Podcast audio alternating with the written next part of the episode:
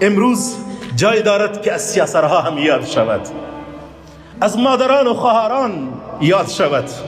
اجر و پاداش آنها در این روزها بسیار است. اجر روزه گرفتن اجر افطاری را آماده کردن اجر کار کردن در خانه اجر افطاری دادن اجر خدمت شوهر اجر خدمت اولاد اجر شستن کالا اجر نظافت نظافت خانه و صفایی خانه.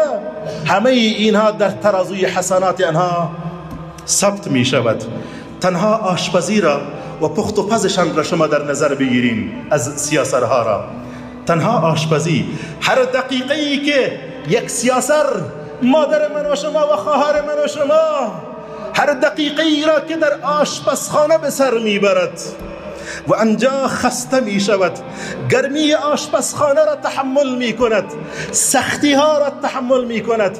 عرق می ریزاند انجا. گرمی را تحمل می کند. در عوض یک دقیقه الله سبحانه و تعالی ثواب هفتاد دقیقه را به آنها می دهد. ثواب هفتاد دقیقه را به آنها می دهد.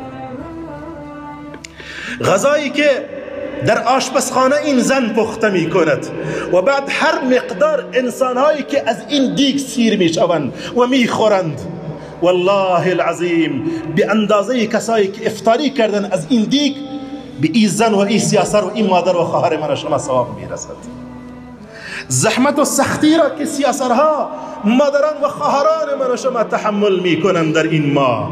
سردی و گرمی و عرق جبین را که تحمل می کنند در حالی که طفل خردسالشان و شیرخورشان در پشتشان گریه می کند تکلیف را تحمل می کنند گاهی اوقات شما در سحری خواب این و آنها بیدار می شوند تا سحری را آماده بکند. شما بعد از پیشین خواب می‌شوین استراحت می‌کنین. اما انها در آشپزخانه مصروفند و زحمت می‌کشند. خسته می‌شوند. به خاطر کارهای خانه با وجود این همه با صداقت و اخلاص غذا را آماده می‌کنند با یاد الله و ذکر الله دیگ را پخته می‌کنند با صداقت و اخلاص نان را پخته می‌کنند با صداقت و اخلاص آب خنک را برای شما آماده می‌کنند سبحان الله. اگر سی نفر در خانه از این نانی که این سیاسر پخته کرده است از این غذایی که این سیاسر پخته کرده است از این دیگی که این سیاسر آماده کرده است اگر سی نفر از این نان بخورند و افطاری بکنند ثواب روزه سی نفر به این زن می‌رسد. بدون اینکه از ثواب آنها چیزی کم شود.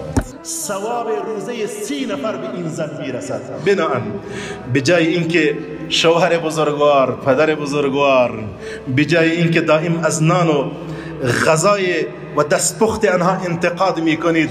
دائم انتقاد است و ای را چی پخته کردید و ای چه قسم نان است و به جای این بیا تشویق کن بیا ترغیب کن. انصاف داشته باش انصاف داشته باش.